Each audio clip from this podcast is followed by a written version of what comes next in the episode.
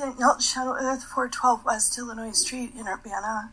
Um, I'm also a candidate for Cunningham Township Supervisor, and I run a national organization called Magnet that's of uh, over 100 racial justice groups. Um, so, a few things. The political reality has drastically changed, and so should all of our actions. So, for three years, I've worked on national legislation. We've won a series of victories. Every single piece of legislation I've worked on will be obliterated within the next 12 months. So, I hope people come out Sunday, December 11th, 3 to 6 p.m. at the Champaign Library, where we're going to talk about what the local implications are for nationally devastating federal policies. I don't think folks really understand, just based on the conversation today, how the game has changed. With all due respect, Charlie, this is not the time to talk about cutting funds to social services.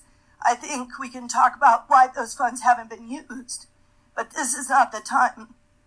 We have to shift what we think is appropriate business for the city. We have to talk about what it's going to take to basically cover services that for years have been covered by the federal government housing services, education. We need to be prepared on a local level to shell out some serious cash.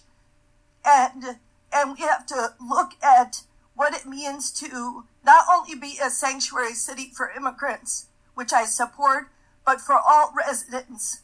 We have to take risks to protect all residents from violence and discrimination. We have to stop evading the now proven facts that racial profiling is happening in our police department. We have to address the roots of violence, which is poverty. Aaron asked the question, what, how would police help this woman?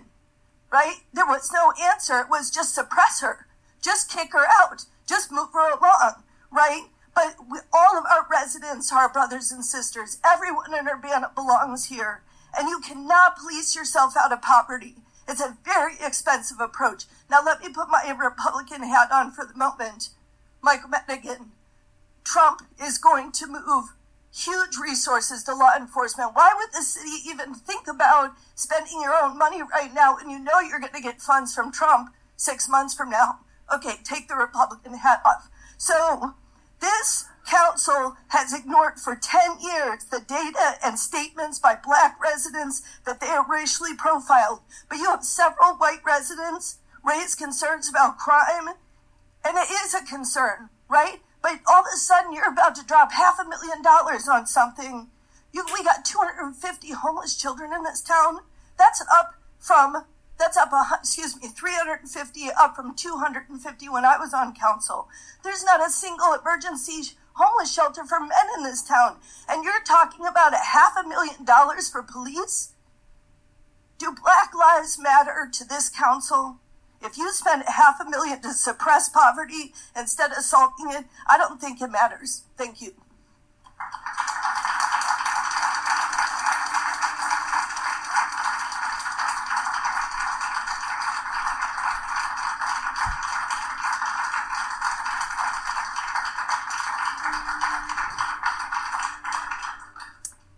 Uh, Amy